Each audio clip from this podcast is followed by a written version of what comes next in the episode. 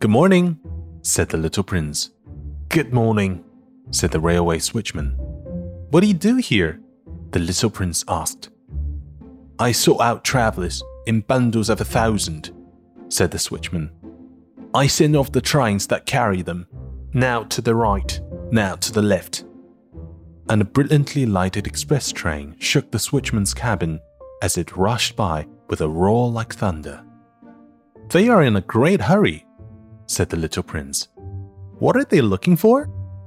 Not even the locomotive engineer knows that, said the switchman. And a second brilliantly lighted express thundered by in the opposite direction. Are they coming back already? demanded the little prince. These are not the same ones, said the switchman. It is an exchange. Were they not satisfied where they were? asked the little prince. No one is ever satisfied where he is, said the switchman.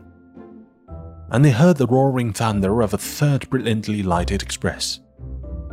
Are they pursuing the first travelers? demanded the little prince. They are pursuing nothing at all, said the switchman. They are asleep in there, or if they are not asleep, they are yawning. Only the children are flattening their noses against the window panes. Only the children know what they are looking for, said the little prince. They devote their time to a rag doll and it becomes very important to them. And if anybody takes it away from them, they cry. They are lucky, the switchman said.